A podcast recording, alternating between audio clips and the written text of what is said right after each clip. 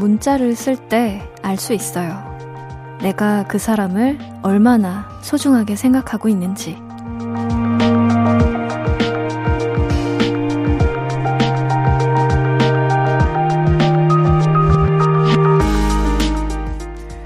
내가 쓴 표현에 오해를 하지는 않을까. 농담 한마디 적는 게 과하거나 가볍지는 않을까. 이걸로 마음을 고스란히 전달할 수는 있을까.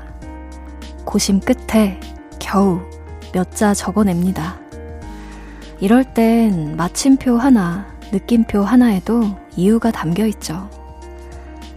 공을 들여서 몇 마디 전하는 일. 최근에는 누구에게 해보셨나요? 요즘 어떤 사람을 아끼고 사랑하시나요?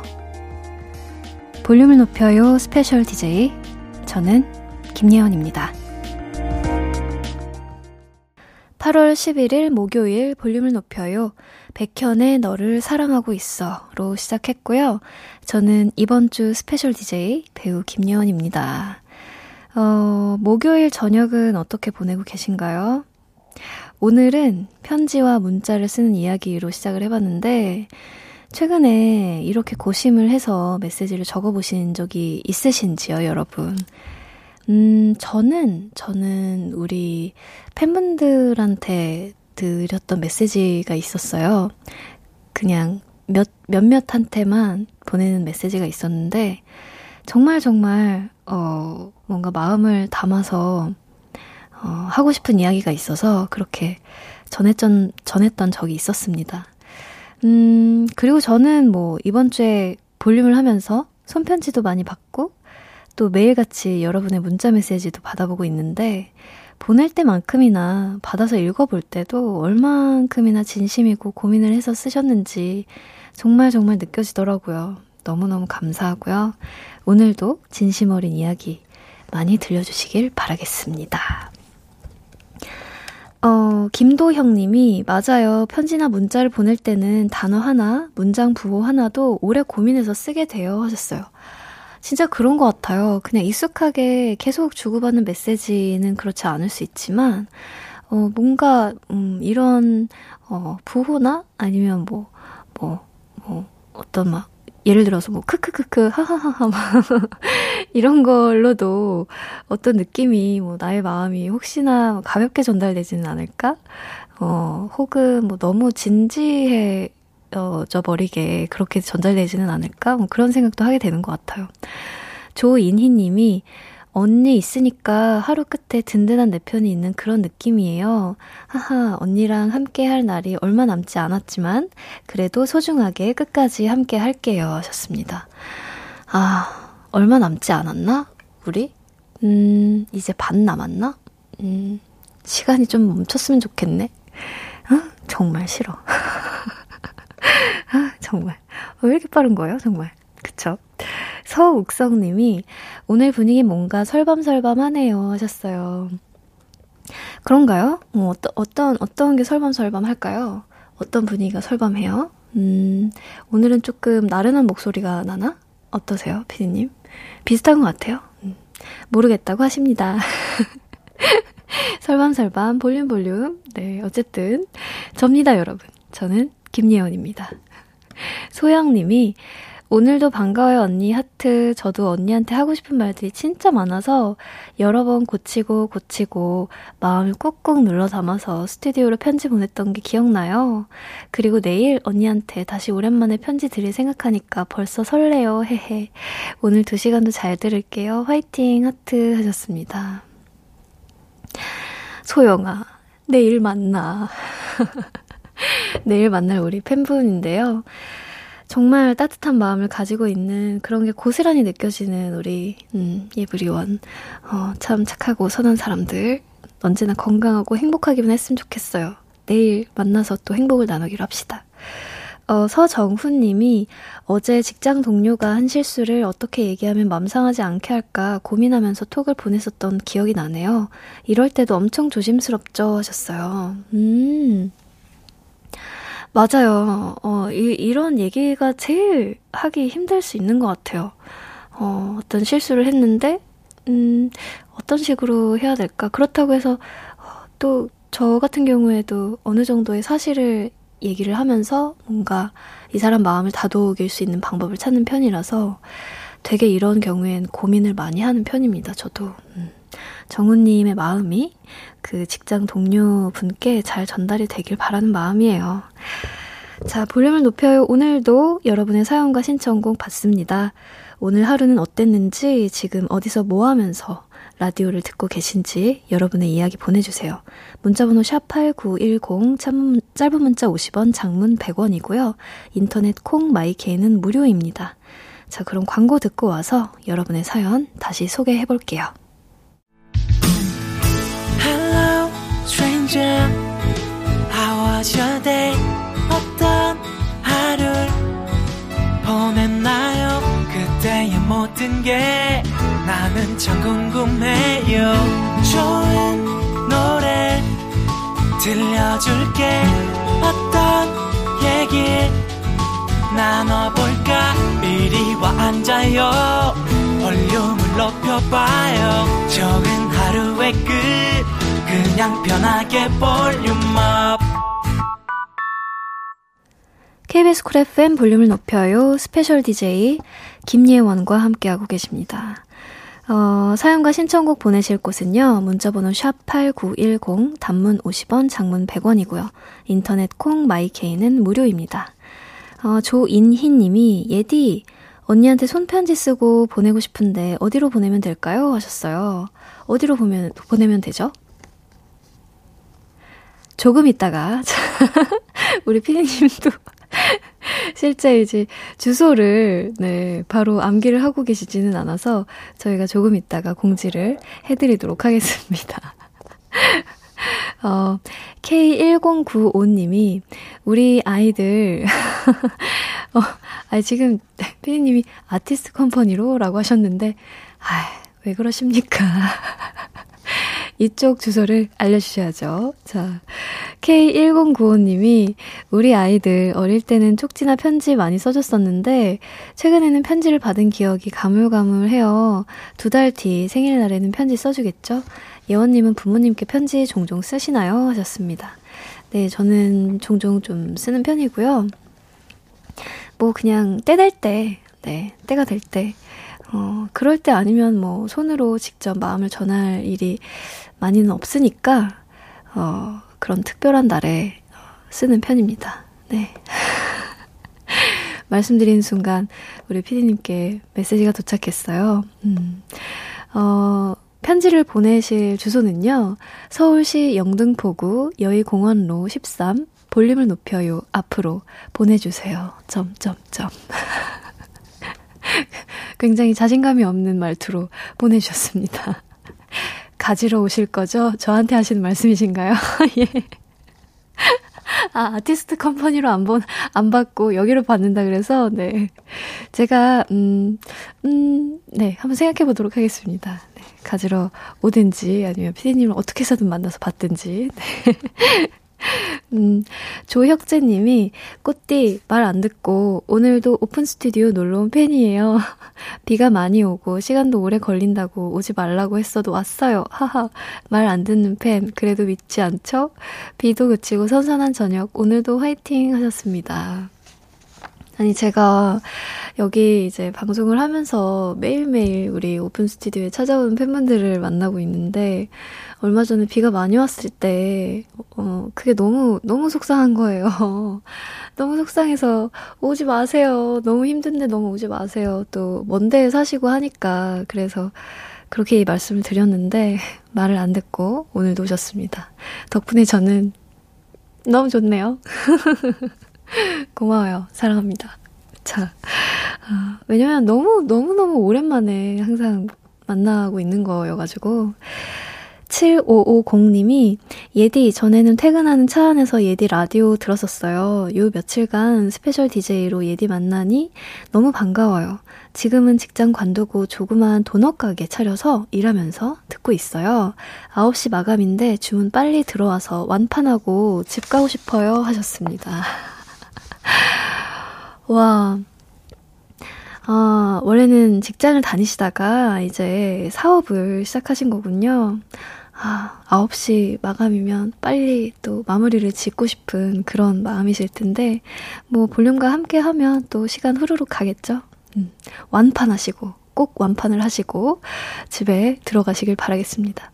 마음 같아서는 어딘지 알려드리고 싶네요. 여러분께 홍보를 그냥 팍팍 해드리고 싶은데 어쩔 수 없으니까 우리의 운을 믿어보도록 합시다.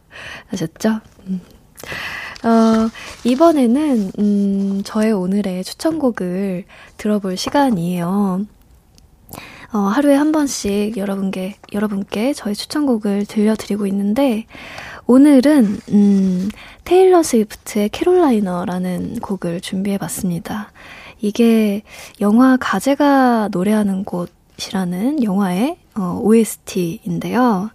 이 영화는 지금 한국 개봉은 아직 안 했고 저는 원작 소설을 읽고 이게 너무 좋았어서 한국에서 언제 볼 수 있을지 기다리고 있는 상태거든요. 작가님이 델리아 오원스라는 동물 생태학자님이신데 70이 되기 전에 쓰신 첫 소설이 정말 미국 전역을 휩쓸었어요. 아마 아실 분들은 아실 수도 있어요. 많은 분들이 아실 텐데 배우 리즈 위더스푼 님도 이 책을 알아보고 영화 제작을 이끌기도 하고 참여를 했다고 알고 있고요. 지금 들려드릴 이 곡의 테일러 스위프트도 원작의 팬이어서 또 OST에 참여를 했다고 하더라고요.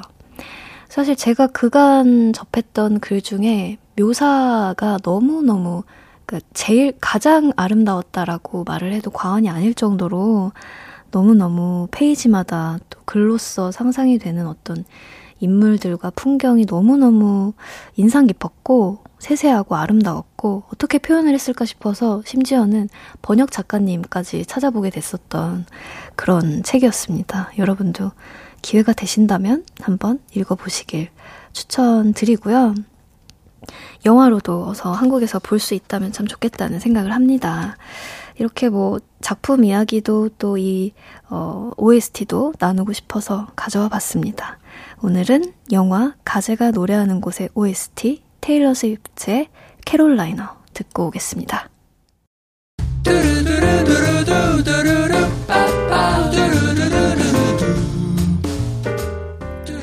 듣고 싶은 말 있어요? 하고 싶은 이야기 있어요? 오고오고 그랬어요? 어서서 1253?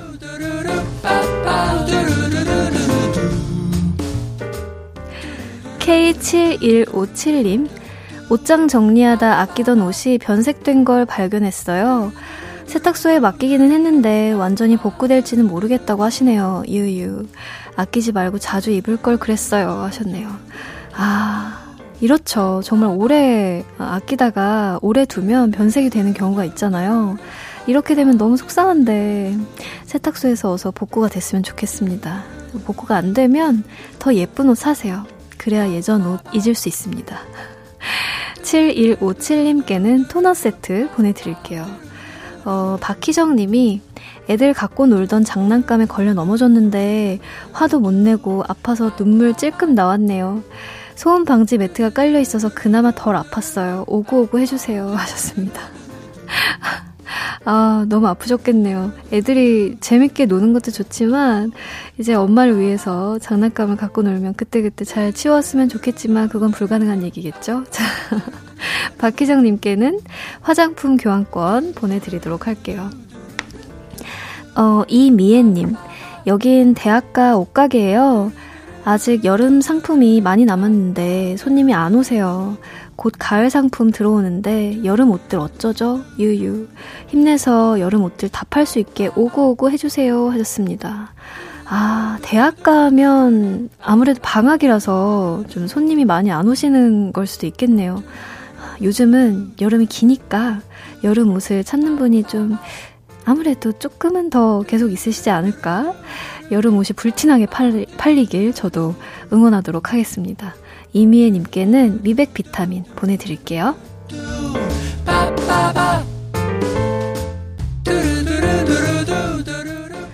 듣고 싶은 이야기 있으면 언제든 1253, 5959-1253 소개된 분들께는 선물 드립니다. 볼륨을 높여요 홈페이지 선곡표 방문해주세요. 들을 노래는요. 조유리의 러브샷 듣고 오겠습니다.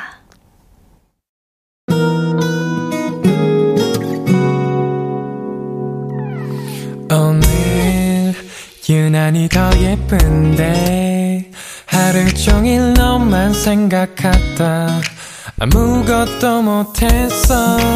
Falling 내 맘에 네가 내려서 자꾸 웃음이 번져 나와 시도 때도 없이. Falling 내 눈에 네가 내려서 가끔 눈물이 새어 나와 조금 낯선 설레임에 행복해.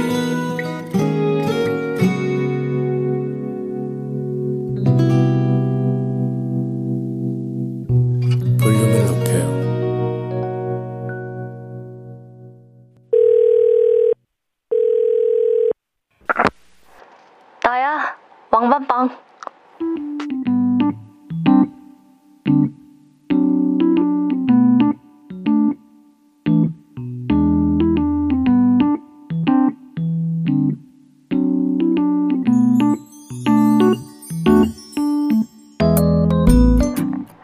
어디야? 집에 가는 길? 이제 퇴근해? 퇴근하고 뭘 좀 배우러 갔어? 뭘? 아, 글씨? 글씨 예쁘게 쓰는 그거 뭐라더라? 캘리그라피. 오, 멋있다. 내 이름도 예쁘게 써주라. 아, 아직 그 단계가 아니야? 오늘은 가서 뭐 했는데? 1시간 내내 선만 긋다 왔어? 완전 초보구나. 그래도 뭐 금세 예쁜 글씨 쓰겠지. 요즘 스쿼시도 배워? 오, 그거 엄청 힘들다던데. 오, 좀만 뛰어도 땀 뻘뻘 난다더라. 한 달 만에 3kg이 빠졌어? 와, 대박. 나도 그거 해야겠다. 또 뭐 배우는 거 있어? 다음 달부터는 주말에 제빵 학원에 갈 거야? 대박이다, 너. 근데 그것도 엄청 힘들다던데? 체력이 엄청 필요하대. 스쿼시로 단련해도. 근데 제빵 학원은 왜? 취미야? 아니면 창업반? 취미, 화이팅이다. 근데 나도 빵 만들어줄 거야? 몰랐어? 나 완전 빵순이잖아. 나 빵 완전 좋아해. 무슨 빵? 당연히 왕밤빵이지. 나중에 꼭 만들어줘야 돼. 딴 건 필요 없어. 무조건 왕밤빵이야, 왕밤빵. 김하운, 박재범, 후디가 함께한 노아 듣고 왔습니다. 아, 이하님이 크크 왕밤빵이라니요. 아니, 피디님 피디님의 아이디어라고 합니다. 갑자기 왕밤빵이 나와서 저도 깜짝 놀랐네요, 정말. 이석훈님이 왕밤빵 커밍아웃 하셨어요. 원미연님, 왕밤빵에 볼륨을 높여요 하트 하셨고요. 네, 정답이네요. 김설희님, 여의도 왕밤빵 선생. 네, 이제 선생이 되는 건가요? 왕밤빵 선생이 되는 건가요? 이게 뭐길래. 5343님이 예디 왕밤빵 말하다가 현타옴. 느껴졌어요, 여러분? 저 깜짝 놀랐어요. 정말 예디 DJ 인생에 왕밤빵은 떼놓을 수 없나 봐요. 근데 왕밤빵 정말 먹어본 적 있어요? 하셨네요. 중요한 건 먹어본 적이 없어요. 왕밤빵 어떻게 생겼는지도 몰라요. 어떻게 생겼지? 사진 좀 보내주실 수 있어요? 피디님 사진 없어요? 사진? 원고는 이렇게 써놓고 사진이 없어요? 정말. 자, 서욱성님이 꽃띠한테 프로포즈 하려면 왕밤빵만 있으면 통과인가요? 이게 무슨 말이죠? 정말 저를 이제 왕밤빵이면 다 되는 그런 DJ로 이렇게 보고 계시네요, 여러분. 0896님이 진짜 예디는 근데 무슨 빵 제일 좋아해요? 하셨어요. 저는 근데 빵 진짜 좋아해요. 빵을 정말 실제로 저는 빵순이 라고 스스로 부를 정도로 빵을 좋아하는데, 빵이라면 거의 다 좋아하고요. 어떤 빵을 좋아하지 내가? 버터식 빵? 제가 아침에 그 식빵을 구워 먹는 재미라고 해야 되나, 그런 소소한 행복을 항상 느끼고 있는데, 제가 좋아하는 버터가 있거든요. 버터가 있는데 그 버터를 얼려두었다가 그 뜨끈하게 바삭하게 익힌 토스트에 그 버터를, 얼린 버터를 얹어 먹는 걸 굉장히 좋아합니다. 거기에 아침에 핸드드립으로 내린 커피를 먹는 걸 너무너무 좋아해서 아침마다 그렇게 먹고 있습니다. 네, 김성현 님이 나중에 왕밤빵 브랜드 하나 만들죠 하셨어요. 예전에 왜 김국진 선배님 빵처럼요? 아, 그렇게요? 아, 이석훈 님이 이제 생일 선물로 왕밤빵 예약이다. 아, 왜 그래요, 여러분? 왕밤빵을 생일 선물로 주신다고요? 정말 아니야. 이건 아니야. 꿈 깨야 돼. 자, 일단은 다음 곡을 듣고 와야 되겠네요. 안 되겠네요. 송영진 님의 신청곡 레드벨벳의 퀸덤 듣고 오겠습니다. 레드벨벳의 퀸덤 듣고 왔습니다. 송영진 님의 신청곡이었고요. 1758님이 왕밤빵 이렇게 생겼어요. 사진 보내드려요 하셨네요. 아, 진짜 정말 못 살아. 이거 사진을 어떻게 봐야 되는 거죠? 보이는 라디오에 띄워주셨네요? 저렇게 생겼구나.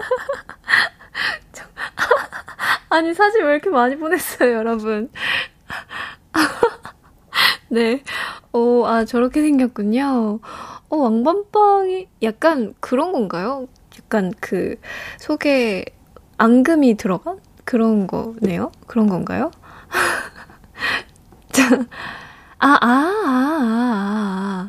저게 왕밤빵이구나. 네. 제가, 네, 어떤 건지 이제 확실히 거의 알겠네요. 언젠가 기회가 되면은, 사 먹어볼게요. 네. 한번, 빵을 살 때가 되면 어디에 있는지 저 한번 열심히 찾아보도록 하겠습니다.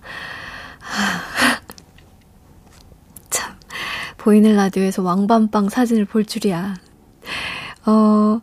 강성호님, 왕밤빵이요. 뭐냐 하면요, 식빵 같은 큰 빵송에 밤이 콱콱 박혀 있는 거예요. 엄청 많나요? 달콤하고 크고 하셨는데, 이건 그냥 밤빵 아닌가요? 그쵸? 아, 그렇게 이해하셨구나. 큰 밤빵으로 이해를 하셨구나. 허일구님, 국진이 빵에 이은 회심의 화제작, 예원이 왕밤빵, 안에 꽃띠 스티커도 하셨네요. 기획 괜찮은데? 기획이 좋네요, 생각보다. 4762님, 예디는 소금빵 좋아하세요? 전 요즘 이 맛에 폭 빠졌어요 하셨네요. 그 소금빵이 그거 아닌가요? 그 크루아상 모양의 위에 소금이 좀 뿌려져 있는 그게 소금빵인 것 같은데, 제가 이제 빵순이다 보니까, 빵집을 많이 전전하다 보니까 그렇게 본 적이 있었던 것 같기도 하고요. 근데 소금빵은 그렇게 즐겨서 찾아서 먹어본 적은 없는 것 같아요. 4762님이 이 맛에 폭 빠졌다고 하니까 저도 한번, 네, 사서 먹어보도록 하겠습니다. 너무 좋죠. 달콤 자두님이, 예디 눈에 다래끼가 나서 안대차고 야근 중인데 너무 불편해요.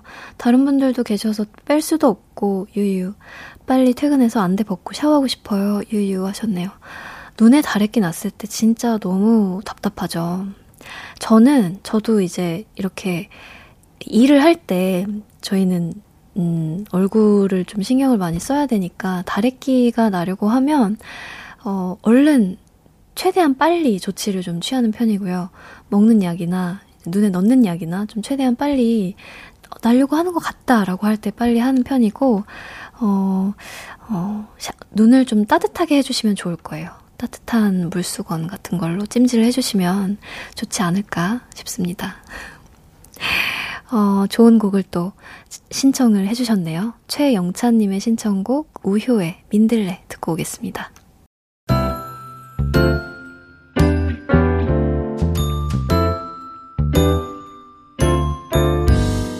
볼륨을 높여요에서 드리는 8월 선물입니다.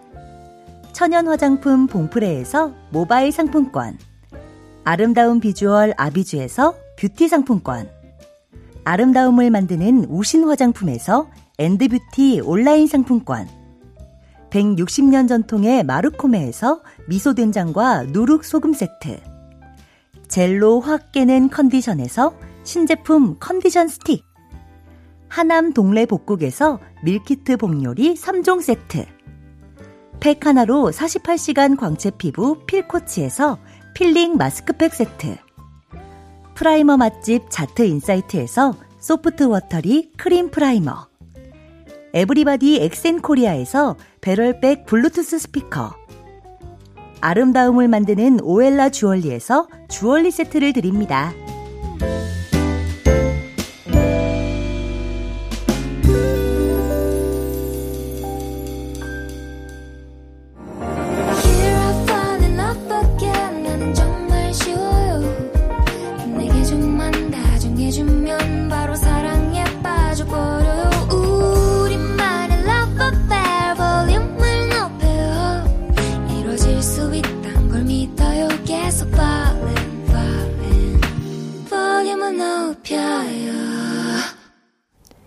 볼륨을 높여요. 여러분이 보내주신 사연 좀 더 만나볼게요. K1265님이 신기술이다. 크크크크 하셨어요. 보이는 라디오 보시는 분들은 아셨겠지만 우리 피디님이 지금처럼 왕하트를 화면에 띄워주셔가지고 네 얼마나 키우려고 네. 아, 정말 뭔가 새로운 것들이 많이 생겨났네요. 여러분들을 생각하는 네, 예디의 마음이라고 생각해 주시길 바라겠습니다. 왕하트. 자, 그래요. 피디님이 왕하트, 왕밤빵 하셨는데, 네. 네. 정말. 오늘 정말 왕왕거리시네요. 자, 9266님이 예디 누나 설밤 막방 때 폴라로이드 사진 찍어드린 승원이 기억하시나요? 유유 사진 아직 잘 가지고 계시죠? 한참 수능 준비하던 고3이었을 때 매일 밤 설밤 들으면서 독서실에서 공부하고 공부 안 될 땐 충동적으로 택시 타고 생방 보러 여의도도 가고 그랬었는데 다 그립네요. 예원 매직으로 응원해주신 덕분에 원하던 대학에도 붙고 지금은 군대 입대해서 잘 지내고 있어요. 독서실이 아닌 군대 생활관에서 들으니 기분이 참 묘하네요. 부대에서도 남은 기간 잘 듣겠습니다 하셨어요. 와 정말 정말 끊임없이 이런 놀라움이 오네요. 한참 수능 준비하고 있던 고3이었을 때 택시 타고 생방 보러 여의도 오고 그랬었죠. 우리 승원이라고 했었던 것 같은데 이제는 승원씨라고 해야 되나? 아니 그래도 여전히 승원이지 뭐 그쵸? 건강하게 군대에서도 잘 지내다가 또 만날 수 있었으면 좋겠습니다. 이 다음에는 뭐 군에서 나와서 그때 또 이렇게 제 목소리를 들을 수 있는 그런 기회가 있기를 바랄게요. 9166님 우리 승원이에게는 치킨 보내드리도록 하겠습니다. 승원아 치킨 맛있게 먹어. 네. 잠시 후 3, 4분은요. 너만 괜찮은 연애, 혈압이 오르락 내리락 하는 볼륨 가족들의 연애 고민을 나누는 시간입니다. 경서예지 그리고 전건호가 함께한 다정이 내 이름을 부르면 함께 듣고 올게요.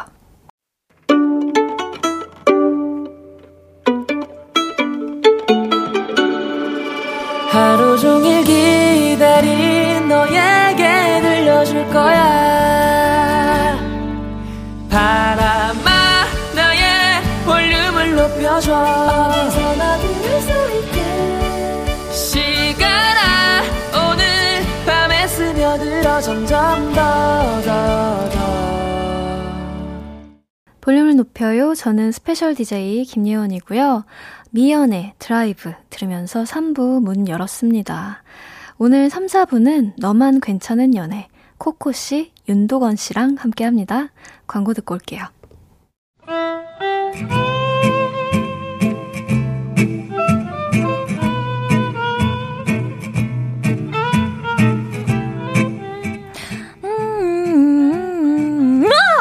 뭐야 아니 뭐 하시는 거예요? 가만히 서 있는 차를 왜 와서 받고 난리예요?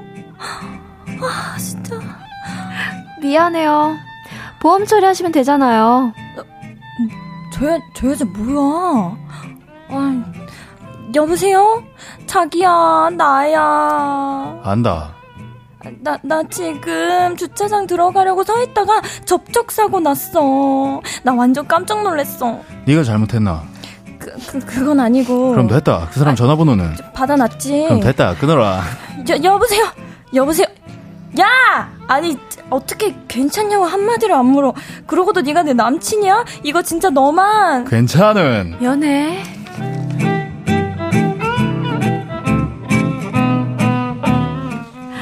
자, 볼륨을 높여요. 목요일은 너만 괜찮은 연애 가수 코코 씨 그리고 배우 윤도건 씨 함께합니다. 어서 오세요. 반갑습니다. 너무 반갑습니다. 아주 특별하게 반갑습니다. 이게 무슨 일입니까? 너무나. 네. 자, 아 띵땅똥띵님이 헐 둘이 만났다 하셨어요. 과연 누굴까요? 누가 누굴까요? 누구랑 누구와 만났을까요? 그러게요. 김선태님 읽어주시죠. 네. 코코 씨. 오늘도 반가워요. 마더 코레사님 그리고 욱도령님 네, 반갑습니다. 반갑습니다. 김성현님 읽어주시죠. 예디랑 코코님 커플룩. 그러니까요. 네, 그러니까요. 어쩌다 보니 이렇게. 그러니까요. 아, 운명인가? 네. 운명이에요. 만날 운명이었나봐요, 여러분. 김학생님도 네. 서로 연예인 보는 기분일 거라고. 맞아요. 네, 제가 지금 첫 마디를 뱉었는데 연예인 보는 것 같아 이랬어요. 진짜 너무 신기해요. 네, 송명근님이 커플 안경 무엇 하셨어요? 아니 진짜 오늘 맞추고 오신 거 아니죠? 제가 안경을 심지어 매일 들고 다니지는 않고. 아 진짜요? 오늘 어떻게 들고 왔는데 정말 안경테까지 비슷한 모양으로 코코 씨가 그러니까요. 쓰고 오셔서 너무 깜짝 놀랐습니다. 이거야말로 운명이네요. 운명. 그러니까요. 너무 신기한데요. 네. K2333님 패널과 출연자에서 DJ와 게스트로 만남이라니. 그러니까요. 메타버스네요. 메타버스. 가상세계인가요? 네. 가상세계인가요? 아니 진짜 정말 저는 진짜 여러분 보이는 라디오 보시는 분들도 신기하실 거예요. 그러니까요. 네. 아마 그 프로그램을 보신 분들은 아마도 다들 놀라워하실 것 같은데 저는 정말 상상도 못했고 이렇게 고정 게스트로서 또 코코 씨가 활약을 하고 계시다고 얘기를 듣고 맞아요. 너무 놀랐습니다. 저도 진짜 설레고 네. 너무 신나게 왔어요. 드디어 네. 만나뵐 수 있다니 네. 너무 신기해요. 지금도 소름이 계속 네. 돋고 있어요. 아니, 심지어 막 옷도 비슷하게 입고 왔어. 그러니까. 이상의 느낌이. 어떻게 이러지? 두 분이서 맞추고 오신 거 아니죠? 사실 저희 사랑하는 사이입니다. 네, 그런 사이입니다. 아니, 제가 또 안 그래도 또 내일 모레면 또 그 프로그램을 녹화를 하러 가는데 네, 코코 씨 얘기를 하면 정말 너무너무 놀라지 않을까 싶습니다. 참. 아이고, 참 신기합니다. 그쵸? 네. 네. 오늘은 박현경님의 사연으로 코너를 시작해봤는데요. 얼마 전에 처음으로 접촉사고가 나서 1년째 연애 중인 남친에게 전화를 걸었는데요. 괜찮냐? 안 다쳤냐? 진정해라. 뭐 이런 말 한마디도 없이 어느 쪽 과실이냐? 번호는 받았냐? 그럼 됐다. 끊어라. 이 세 마디 하고 끊었습니다. 접촉사고 이후 그날 통화가 자꾸 생각나서 대화할 때마다 짜증이 밀려옵니다. 헤어지고 싶은데 어떻게 해요? 저? 헤어지고 싶다고요? 라고 또 참 이렇게 좀 서운할 수는 있죠. 그죠. 네. 이 남자분들이 네. 되게 간과하고 있는 부분이에요. 네, 이거는 여자분들은 좀 공감을 바라고 그런 거 아닌가요? 뭔가 극 ST 느낌이 나요. 네, 제가 예전에 이제 네. 만나봤는데요. 이런 느낌이었어요. 네, 뭔가 나 오늘 아파 이러면은 약 먹었어? 약 먹으면 먹었어. 오케이. 약간 그런 느낌. 괜찮아? 그런 느낌이 아니라. 네. 맞아요. 근데 사실 그런 거 그 괜찮냐는 한마디를 바라고 얘기를 하는 것도 있잖아요. 그렇죠. 찡찡대고 싶고 네. 뭔가 위로받고 싶고 기대고 싶고 이럴 때가 있잖아요. 그렇죠. 그럴 때 좀 힘이 확 빠지는. 근데 약간 네. 그렇게 양쪽으로 될 수 있으면 좋을 텐데 뭔가 이렇게 위로도 해주고 뭔가 정말 실질적인 그런 이야기도 해주고 괜찮아 다 이렇게 체크한 다음에 약은 먹었어? 이러면 되잖아. 그게 맞아, 베스트인데. 그렇죠. 그러면 되는데. 근데 그런 그게, 분들이 네. 생각보다 많이 없으시잖아요. 그런가요? 그쵸, 네, 어렵죠. 그래요? 많이 없으시구나. 저는 그런 것 같아요. 많이 못 본 것 같아요. 남자분들은 이런 분들이 꽤 있나 봐요. 무뚝뚝한 그런 성격 탓도 있을 거고, 일처리가 먼저다라고 생각하는 경우도 있을 거고. 맞아요. 네. 그래서 뭐 여자친구 입장에서는 좀 서운하겠죠. 그쵸. 근데 진짜 일을 처리해야 될 그런 상황이 일어났을 때 정말 도움이 많이 되더라고요. 그럴 땐 든든하겠죠. 그럴 땐 정말 든든하고. 그쵸. 해결을 다 해주니까 되게 멋있다 이렇게 느낄 때도 있어서 사실 진짜는 그거니까. 그쵸. 네. 말로 예를 들어서 뭐 말로만 너무 걱정하는 스타일이다, 말로만 막 맞춰주는 스타일이다 그러면 그것도 또 아닌 것 같기도 하고요. 그쵸. 적당히가 항상 어려운 거. 어려워요. 그 중도가 굉장히 어려운 건데 사실. 맞아요. 쉽지 않습니다. 평소에는 도건 씨는 어떤 스타일이세요? 저는요. 네. 좀 이런 일처리 같은 거를 잘 못하는 편이긴 해요. 아, 그래요? 네, 저는 갑자기 고백을. 맞아요. 저는 항상 그냥, 괜찮아? 어떻게 해야 되지? 저도 같이. 그럼 어떻게 해야 되지? 이러면서. 같이 고민을 하는. 네, 같이 고민하는 스타일이고요. 그렇군요. 네, 딱딱딱 이렇게 단호하게 이렇게 일처리 깔끔하게 하지 못하는 편인 것 같긴 해요. 근데 또 그럴 때에는, 뭔가 이렇게 내가 또 이렇게 좀 도움을 줘야겠구나. 여자친구 입장에서는 그렇게 생각하게 되는 경우도 있는 것 같아요. 모성애를 자극하는 건가요? 약간 그렇게 감정적으로 막 공유를 해주면 네, 그렇게 힘을 줄 수 있는 방법도 서로 그럴 수 있는 것 같습니다. 네. 너만 괜찮은 연애, 볼륨 가족들의 연애 이야기에 함께 고민해보는 시간인데요. 첫 번째 사연을 한번 소개를 해볼까요?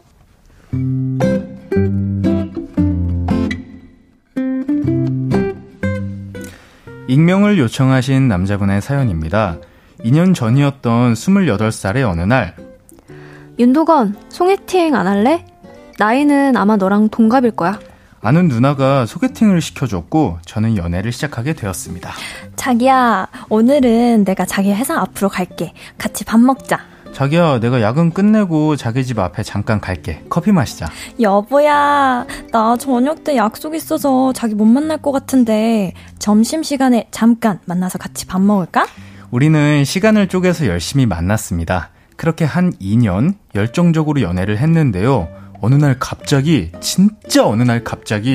헤어지자는 겁니다. 대체 이유가 뭐냐고 물었더니, 헤어지는데 이유가 어딨어. 그냥 마음이 그래. 근데요, 더 황당한 건, 우리가 서로 악감정이 쌓인 건 아니니까 연락하고 지내자. 혹시 알아? 그러다가 다시 만나게 될지. 이러고 헤어졌습니다. 마음이 너무 답답해서 소개팅을 시켜줬던 누나한테 사정을 다 말했는데요. 하자는 대로 해줘. 걔가 올해 30이잖아. 사춘기야. 누나, 나도 30이에요. 그건 그냥 다 핑계. 솔직히 말해주세요. 혹시 다른 남자 생겼어요? 남자가 생긴 건 아니고 그냥 다른 남자들이 좀 궁금한가 봐. 근데 확실한 건 네가 좋대. 이게 다 뭔 소리인지 들어도 모르겠고 고민을 해봐도 모르겠습니다. 근데요, 제 마음은 또 포기가 안 됩니다. 제가 좋지만 다른 남자들이 궁금하다는 여자친구와 매일 연락을 하고 지내면서 저에게 돌아올 날을 기다리는 거, 이게 맞는 건가요? 일단은 그러고 있기는 합니다. 와우. 이게 무슨 개똥 같은 소리죠? 이야, 개똥이라는 단어가 나왔습니다. 목도령이 돌아왔다. 너무 화가 나요. 이거. 도건 씨가 화가 많이 났는데요. 목도령이요. 아, 그래요? 목을 잘해서? 네. 오, 그렇구나. 와. 아니, 근데 이건 정말 누가 생각해도 좀 속을 잘 모르겠는? 그죠. 네, 그런 거 아닌가요? 정상적인 상황은 아니죠, 이게. 그런 것 같아요. 또 헤어지면 헤어지는 건데 왜 연락을 하자고 하는 건지. 계속 하자고 하는 건지. 제가 보기에는 이런 것 같아요. 이 사연자분이 너무 잘해준 거야. 너무 잘해주면 좋잖아요. 근데 여자분은 좀 자극을 원한 거죠. 그래서 이 사연자분이 좋은데 약간 루즈한 게 있었던 거죠. 지루한 거지. 2년을 만나다가. 그쵸. 2년 만에 지루해진. 안타까운. 네. 조 원장님이 마리아 방구야라고 하셨고. 그렇죠. 방구는 좀 순하게 얘기했네요. 똥이라니까요, 똥. 아이고. 사정호님께서 엥? 어항에서 어장으로 간 거예요? 이러는데요. 세상에 나. 너무 뼈를 때리는 말이네요. 그러니까요. 한주성님도 읽어주시죠. 한주성님이 다른 호감 있는 남자의 눈길이 가니까 저런 말을 하는 거. 그러니까 다른 사람한테 흔들린다는 거죠. 뭔가 아까도 그런 게 있었잖아요. 궁금하다고. 다른 남자가 좀 궁금한가 봐 라는 말이 있는 거 보니까 맞네. 이럴 수도 있는 것 같고요. 송명근님 읽어주실까요? 동작 그만. 양다리냐? 그러게요. 아니 근데 이게 정말 만남이라는 거는 한 만남이 제대로 끝나고 다른 만남이 시작이 되고 그게 그쵸. 당연한 거잖아요. 그쵸. 근데 그 우리가 뭐 나쁘게 헤어지는 건 아니니까 연락은 하고 지내자, 뭐 친구가 되자 이런 느낌인 것 같은데 이게 어떻게 나쁘지 않죠? 계륵 같은 존재인 거예요. 이제 남자친구가 약간 쿨병에 이렇게 걸린 느낌이에요. 쿨병. 그러게요. 이게 절대 그게 될까요? 저는 안 됩니다. 저도 안 될 것 같은데 참 신기합니다. 네, 7410님이 결국 헤어집니다. 마음 접고 다른 인연 찾으세요 하셨어요. 맞아요. 근데 이거 정답인 것 같아요. 네. 그렇죠. 결국 헤어진다? 네. 근데 사연자님이 지금 마음 정리를 못하고 돌아오기만을 기다리고 있다고 하시잖아요. 네. 이 마음 어떻게 해야 될까요? 근데 이거는 정말 안타깝긴 하지만 이런 마음을 먹게 되는 그런 상대를 어떻게 기다릴 수 있을까? 그죠. 다시 만나도 또 뭐 같은 문제든 다른 문제든 좋은 만남이 유지되지는 않을 것 같아요. 신뢰가 일단은 흔들렸을 것 같아요. 맞아요. 이런 상황을 겪고 나면 그래서 다시 만나도 예전처럼 잘 이렇게 행복하게 만날 수 있을까? 그것도 걱정이 되는 것 같아요, 저는. 그러니까 뭔가 어떤 만남이 이어지면 그런 기대가 나도 모르게 되잖아요. 이 사람과 계속 정말 오래오래 시간을 보낼 수 있을 것 같다. 그렇죠. 이 사람도 나와 같은 마음이겠지? 라는 생각을 마음 어딘가에 갖고 있는데 그쵸. 상대방이 먼저 헤어진다는 생각을 했구나. 맞아요. 이미 생각을 했구나. 라는 생각을 하면 좀 뭔가 인식이 달라질 것 같은. 완전 달라지죠. 네. 안타깝습니다. 네. 6503님이 도건 씨 읽어주실까요? 남친이 좋긴 좋은데 더 좋은 남자 없나 둘러보고 싶은 겁니다. 너무 나빠. 이런 사람 한숨이 나오네요. 이런 사람 만나지 마세요, 사연자님. 그냥 헤어지시면 안 돼요. 진짜 더 좋겠어요. 가치를 알아주는 분을 만나셨으면 좋겠네요, 저도. 근데 새로운 의견이 나왔어요. 양귀선 씨 읽어주실까요, 코코 씨? 프로포즈 하라는 뜻 같은데요. 30이니까? 진짜요? 근데 그러기엔 너무 강수를 두신 거 아니에요, 여자친구분이? 맞아요. 강수이긴 한 것 같아요. 그랬으면은 어떤 대화를 여자분께서 하시지 않았을까. 그쵸. 근데 너무 갑자기? 맞아요. 뉘앙스를 품겼겠지. 이렇게 이런 식으로 얘기하지는 않았을 것 같아요. 네. 근데 만약에 뉘앙스를 풍겼다면 정말 그게 결혼에 대해서 뭐 나한테 얘기를 해줘라고 받아들이면 남자친구가 되게 부담스럽게 느낄까? 라는 생각 때문에 진짜 정말 그 마음을 숨기고 강수를 둔 걸 수도 있겠다는 도건 씨 말처럼 그런 생각도 들기도 하고요. 갑자기 새로운 의견을 내주셨네요. 그러게요. 그렇죠? 정말 근데 이 사연만 보면 정말 말도 안 되는 소리긴 하지만 네, 그렇습니다. 일단은 노래를 한 곡 듣고 와서 이야기를 더 나눠보도록 하죠. 이승철이 부릅니다. 잊었니? 이승철의 잊었니 듣고 왔습니다. 여러분의 연애 이야기에 함께 고민하는 시간이죠. 너만 괜찮은 연애. 계속해서 다음 사연을 또 소개해볼게요. 네, 9648님의 사연입니다. 별게 다 고민이네 하실 수도 있겠지만 소심해서 어디에도 털어놓지 못하고 여기에 조심스럽게 물어봅니다. 저에게는 3년을 사귄 남자친구가 있는데요. 남자친구에게 짜증나는 순간은 밥을 먹는 순간입니다. 더 자세하게는 메뉴를 고르는 순간이죠. 자기야, 오늘 우리 뭐 먹을까? 하면 남자친구에게 돌아오는 대답은 국밥! 늘 이겁니다. 국밥을 너무 사랑합니다. 국밥이 왜 좋냐고 물어봤더니 일단 웨이팅 그런 거 없지. 들어가서 주문하면 금방 나오지. 그리고 웬만하면 국밥은 다 맛있어. 실패할 확률이 적다니까. 그리고 가격도 착해. 아, 그 부분은 인정합니다. 하지만 맨날 국밥만 먹을 순 없잖아요. 그래서 다른 메뉴를 추천을 해봤습니다.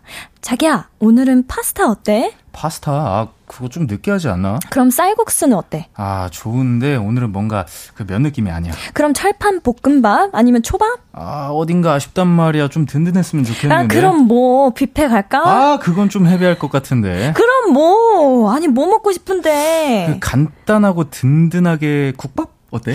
기승전 국밥입니다. 국밥은 계절도 안 타요. 여름이니까 시원하게 국밥 어때? 자기야, 겨울이니까 뜨끈하게 국밥 어때? 아, 봄, 가을엔 역시 수육에다가, 오, 국밥! 아니, 저는 남친만큼 자기 주장이 뚜렷하지 못해서 결국엔 국밥을 먹고 있습니다. 아마 3년 동안 먹은 국밥을 한데 모아놓으면 거기서 해수욕도 가능할걸요? 남친의 국밥 사랑. 데이트 때라도 멈출 수 있는 방법 없을까요? 저 진짜 고민이에요. 와. 와. 정말 대단하신데요? 아, 너무 귀여운 사연이지만, 정말. 오, 네. 아, 사연자님이 정말 맨날 너무 국밥 트라우마 생기신 것 같아가지고. 그러니까요. 아이고. 3년을 만나셨는데, 지금. 국밥. 해수욕을 하실 수 있을 때, 있을 것 같대요. 그러니까요. K1265님이, 크크크크, 오, 국밥, 하셨고요. 네, 읽어주시죠. 아, 네. 3417님이, 여자친구랑 먹는데 에라이 하시네요. 김서연님께서 국밥집 소주냐? 소주가 아니라 손주냐? 국밥엔 소주스. 아, 그쵸. 소주가 맞긴 한데. 아이고, 죄송해요. 잘못 읽었네. 외국에서 오셔가지고. 네네네. 네. 좋아. 아, 너무 좋아. 어떡해. 자, 김학생님이 연기가 찰지다. 크크크 하셨고요. 너무 잘하는데요? 아, 그래요? 너무 좋았어요. 너무 좋았어요. 두 분 다 너무 좋았습니다. 아, 네. 와사비 팝콘님 읽어주실까요? 어메나, 국밥 더워요. 네. 맞아요. 지금 너무 더운데? 맞아요. 지금 먹기엔? 완전 이열치열이죠. 시원하게 국밥 어때라고 하시잖아요. 계절도 안 타는 네. 국밥. 서승희님 읽어주시죠. 국밥집 차려야겠다. 크크크크 하시네요. 와, 진짜 잘 될 것 같아요. 아, 진미애님이 네. 저는 순대 국밥집에서 알바했는데요. 요즘 젊은 분들 많이 오세요. 여자분이 국밥이 싫으시면 수육을 드세요 하셨네요. 여러 또 이야기들이 나오고 그러게요? 있는데 일단은 광고 듣고 다시 오겠습니다. 네.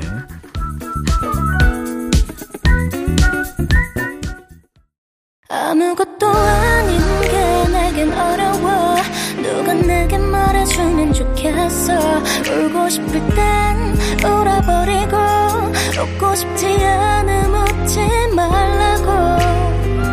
밤하늘에서 날 보며 빛나는 내 얘기를 다 아는 별 하나 잘하고 있는 거라고 매일 내겐 말해줘.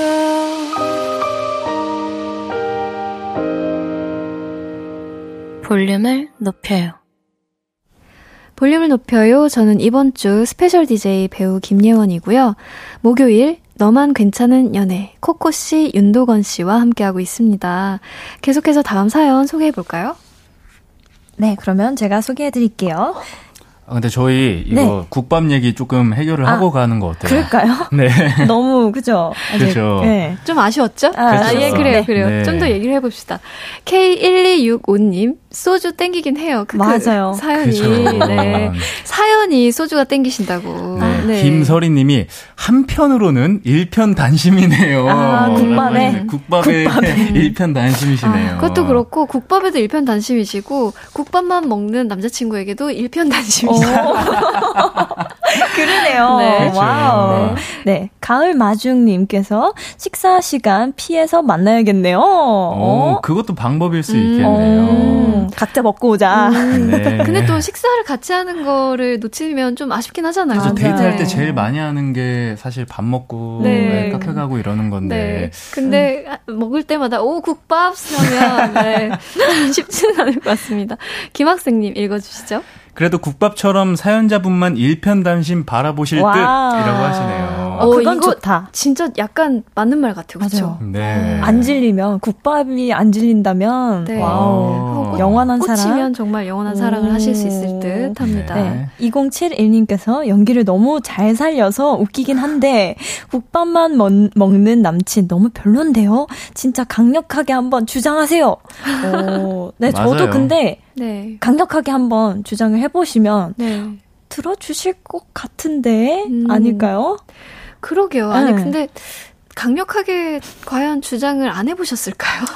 그쵸. 조금 3년을 만났는데 3년 동안 조금 주장을 더 파이팅 할 수 있어요. 네. 그쵸. 서로 연인 관계인데 배려해주고 배려받는 게 연인 관계잖아요. 네네. 맞아요. 네, 사랑한다면 배려해주실 거라고 맞아요. 생각합니다. 남자친구분이. 맞습니다. 네. 김기범님 읽어주세요. 우리 아내가 국밥 매니아였어요. 오. 입덧할 때도 국밥만 먹었어요. 오. 올 아이들도 국밥 잘 먹어요.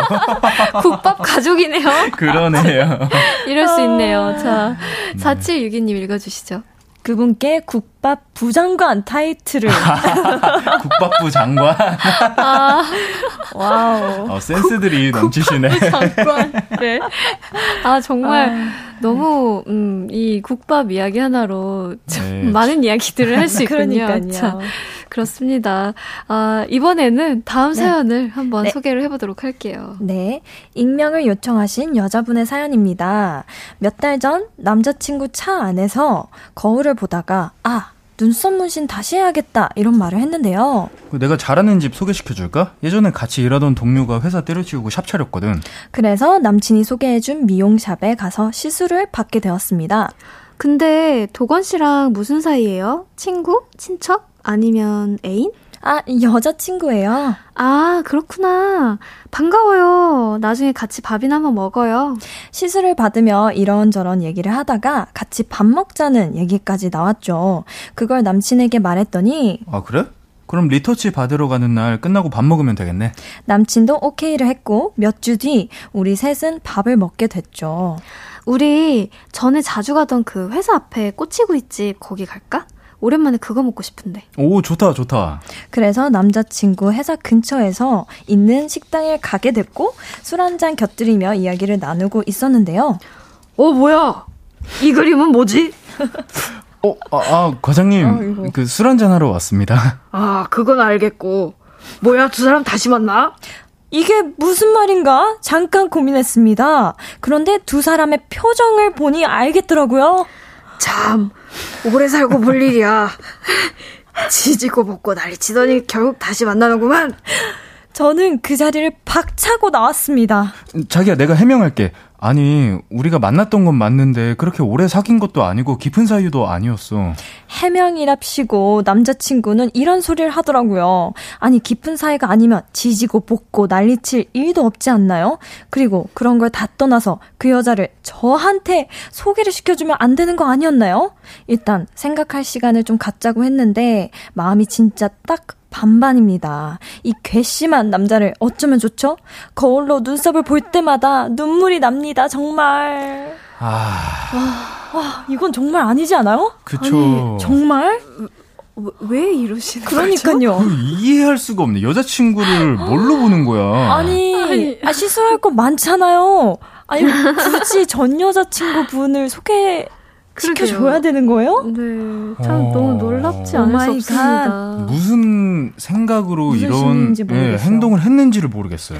그러게요. 정말 이해가 가지 않네요. 그리고 다 같이 밥을 먹자고 했을 때 정말 그거를 실천으로 좋다 이러면서 꼬치집 가자 이러는 게. 그리고 그 전 여자 만났다는 그 여자분도 먼저 반갑다고 나중에 밥 한번 같이 먹자고 그렇게 한 것도 너무 왜 이래요? 여기 이상해. 소름 돋고. 그러니까 이분들은 네. 일단 헤어지고 나서 이제 완전히 끝을 내지 않고 친구 사이로 뭐 지내든 이런 관계지 않을까요? 그럴 수 있겠네요. 근데 정말 예의가 아닌 것 같아요. 이제 새로운 그쵸. 여자친구 앞에서 그러게요. 두 분만 아시는 그 약간 그 집으로 갈까? 나 거기 먹고 싶은데 이런 얘기를 하는 게 너무 화나요. 진짜요. 전에 우리 자주 가던 그 집 오랜만에 먹고 싶은데. 와. 그 허지연 님이 이야 진짜 남친 뭐죠? 와, 전 여친 가게를 소개시켜준다고요? 심한 말 하고 싶네요. 라고 하시잖아요. 3417님도 문신도 남친도 지우시길. 지우자. 그냥 정말. 지웁시다. 그래요. 눈썹 와, 볼 때마다 생각날 거 아니에요. 네. 아, 너무 소름 돋는 이야기인 것 같은데. 네. 네. 저희 생각에 뭐 다 똑같은 것 같아요. 맞아요. 네. 같은 마음인 것 같아요. 그냥. 네. 김선태님이 국밥에 소주 한잔 해야 할 듯 하셨어요. 아, 전사연에서 연결되는 건가요? 진짜 정말 국밥에 소주 한 잔이 필요한. 네. 김태훈님 읽어주시죠.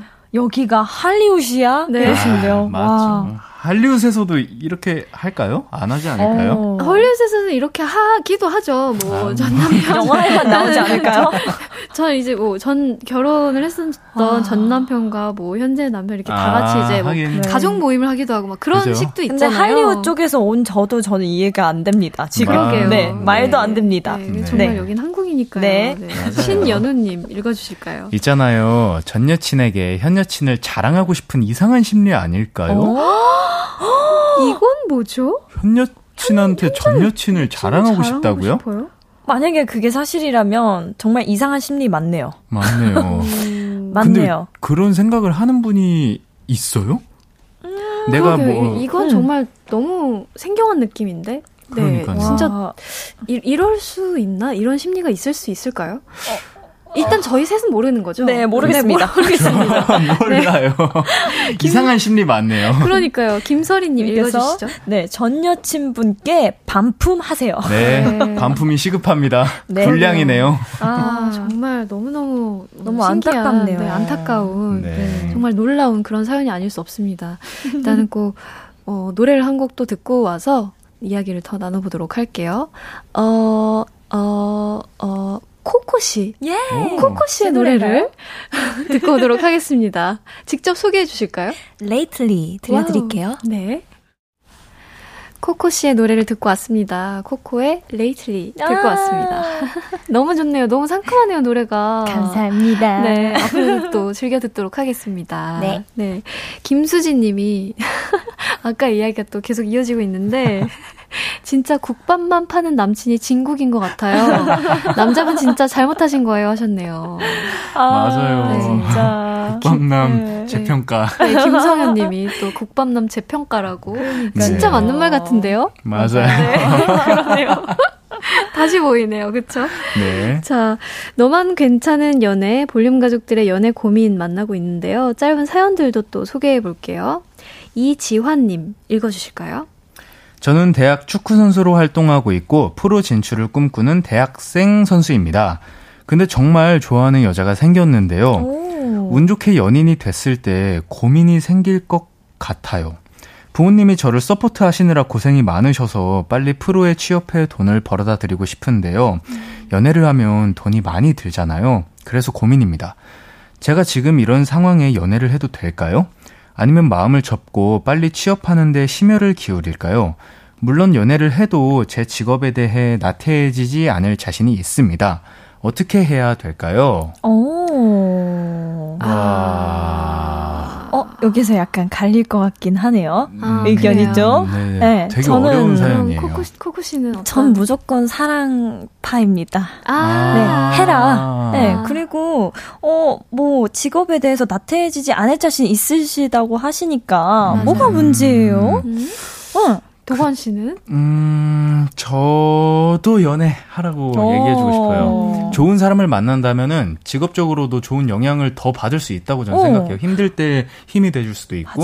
네. 네. 그래서 오히려 더 좋을 수도 있다. 라는 생각이 들긴 하거든요. 그리고 좋은 분이시면 이해해주지 않을까요? 그러니까 사연자분님의 상황을. 맞아요. 그쵸. 뭐 의견이 갈리지 않네요. 저도 마찬가지로. 네. 왜냐하면 지환 씨가 물론 연애를 해도 제 직업에 대해서 나태해지지 않을 자신이 있다라고 하셨기 때문에 그 마음을 지키실 자신이 있으시다면 해도 좋지 않을까. 근데 윤형호 님이 프로부터 도전하세요라고 되게 단호하게 말씀을 하셨어요. 그죠. 이게 모든 힘을 쏟아서 해도 어려운 이런 직업일 수도 있잖아요. 맞아요. 또 이렇게 집중을 많이 해야 되고 스스로 몸 컨디션이든 뭐 어떤 마음 컨디션이든 많이 좀 관리를 해야 되는, 아무래도 그런 축구 선수면 그래야 되다 보니까. 그렇죠. 네. 김경태님은 연애하면서 꿈 이루실 수 있을 거예요. 국밥 먹고 힘내세요. 오늘 기승전 국밥입니다 오늘. 끝나고 다 같이 먹으러 가야 될 것 같은데. 그러니까요. 아 이거 참. 네. 근데 저희의 의견은 좀 비슷한 것 같아요. 네. 왜냐하면 지원 씨가 이렇게 얘기를 했어요. 정말 좋아하는 여자가 생겼다고. 오. 맞아요. 네. 그리고 맞아요. 나태해지지 않을 자신 있습니다. 네. 라고 말씀하셨으니까. 네. 분명히 부모님의 서포트를 이렇게 보답을 해드리고 돈을 벌어다 드리고 하는 것도 너무 중요하다는 생각도 들어요. 저도 그런 생각이 드는데, 꼭 연애를 한다고 돈이 많이 들지 않을 수도 있습니다. 그렇죠. 네. 맞아요. 서로의 어떤 마음으로 좀 뭐 어려울 수는 있겠지만 최대한 그렇게 조절을 해가면서 현명하게 할 수 있는 방법이 분명히 있을 거라고 생각이 들고요. 네. 1804님, 코코씨가 읽어주실까요? 네. 제 얘기는 아니고요. 이건 제 친구 얘기인데요. 친구의 남자친구가 돈을 빌려달라는 소리를 자주 한대요. 나 3만 원만, 나 2만 원만 이런 식으로 빌려간 돈이 50만 원 정도 된다는데 전 좀 걱정이 됩니다. 이런 남자 문제 있지 않나요? 이렇게 왔어요. 있는 것 같습니다. 돈 문제는 아니 50만 원까지 벌써 됐다고요? 네. 근데 이게 돈도 돈이지만 계속 빌려간다고 하는 거잖아요. 빌려간다고 하고 갚아야죠. 갚지를 않았으니까 네. 이거에 대한 신뢰가 좀 깨질 수 있을 것 같아요. 맞아요, 네. 맞아요. 이 돈 문제는 가족들 사이도 멀어지게 하는 게 돈 문제잖아요. 사실 뉴스 같은 데 보면은. 맞아요, 맞아요. 네, 근데 맞아요. 연인 관계에서 신뢰가 중요하고 네, 하는데 이렇게 돈으로 신경을 쓰이게 하는 남자면은 네, 문제가 있다고 생각합니다. 네, 코코 씨도 그렇게 생각하시나요? 네, 무조건요. 네, 당연히 네, 그런 것 같아요, 그렇죠. 뭔가 친구분한테 이야기를 좀 해주심이 좋지 않을까. 네. 네, 그런 생각이 듭니다. 9626님, 도건 씨가 또 읽어주실까요? 네. 사내 연애 중인데요. 남자친구가 자꾸 밝히자고 해서 고민입니다. 제 생각에는 팀원들이 불편해할 것 같고 만에 하나 헤어지면 어색해질 것 같거든요. 여러분 생각은 어떠신가요? 사내 공개 연애 찬성하시나요? 절대 안 찬성합니다. 절대인가요? 절대 반대신가요? 절대. 이유는요? 일단은 이제 너무 보시는 분들도 많으시고 이제 회사에서 루머가 되게 빨리 퍼지지 않나요? 아 맞아요. 네. 말도 와전도 심하고. 와전이 이렇게 맞아요. 또 이렇게 돌고 해서 더 심해지고 내 귀에 다시 들어오고 맞아요. 이런 게 너무 머리 아플 것 같아요. 많이 저는. 스트레스 받죠. 그럴 것 같아요, 진짜로. 근데 정말 비밀을 이렇게 지키고 연애를 하는 게 연애 전후로 더 좋지 않을까 그런 생각이 듭니다. 네. 물론 헤어진다는 생각을 하면 안 되겠지만, 그래도 네, 깔끔한 건 그게 깔끔할 것 같아요. 물론 공개를 했을 때 어떤 그런 설렘하고 모든 사람들에게 이렇게 편하게 이제 숨기지 않고 해야 되는 거는 너무 좋은 일이잖아요. 네. 너무 좋은 추억도 많이 생길 것 같고 그렇긴 하지만 그래도 감수해야 되는 부분이 훨씬 더 크기도 너무 많아질 것 같아요. 네, 댓글에서도 김창환님, 가을마중님, 김학생님, 서병훈님 다 반대. 심지어 저희 엄마도 지금 문자 보내는데 결혼식 할 때 발표하세요. 정말 어머님 안녕하세요. 건강하시죠? 늘 건강하시고 행복하세요 어머님. 저 김예원이라고 합니다. 코코 씨랑 방송하고 있어요. 사랑해요 어머님. 너무 갑자기 예, 너무 반갑습니다 어머님. 그리고 결혼식 할 때 발표하세요라는 말이 정말 정답인 것 같아요. 네. 청첩장 딱 드리면서 네, 딴딴딴딴 할 때 네, 그렇게 갈 때 발표를 하심이 좀 현명하시지 않을까 싶습니다. 어머니 갑자기네.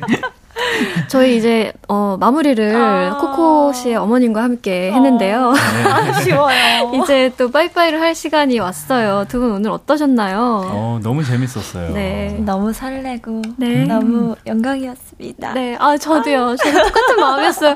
아 진짜 오늘 정말 온 세상에 막 외치고 오고 싶었는데 제가 이전에 촬영 그 스케줄로 인해서 알리고 오지 못한 게 너무 막 아쉬울 정도로 하지만. 그래도 많은 분들이 네. 봐주셨을 거라 생각이 들고 맞아요. 너무너무 반갑고 그러니까요. 아 진짜 막 너무 설렜어요. 아, 저도요. 우리들의 연예인이시거든요. 그러니까요. 네. 또 만날 기회가 있기를 바라면서 도건 씨와 코코 씨와는 여기서 인사드리도록 하겠습니다. 네. 두 분 안녕히 가세요. 안녕히 계세요. 네. 저희는 광고 듣고 다시 오겠습니다.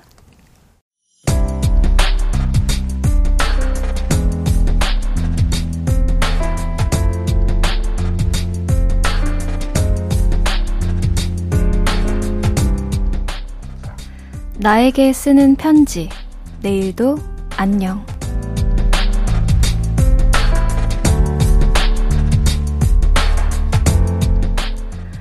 짝사랑하던 사람한테 차였어. 근데 웃긴 건 그 사람도 여지란 여지는 다 줬다는 거야.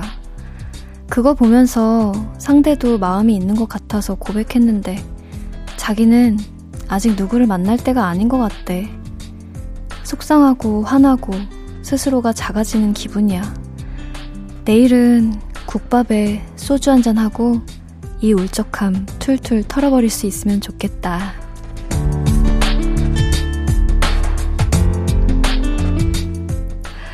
내일도 안녕 익명님의 사연이었습니다.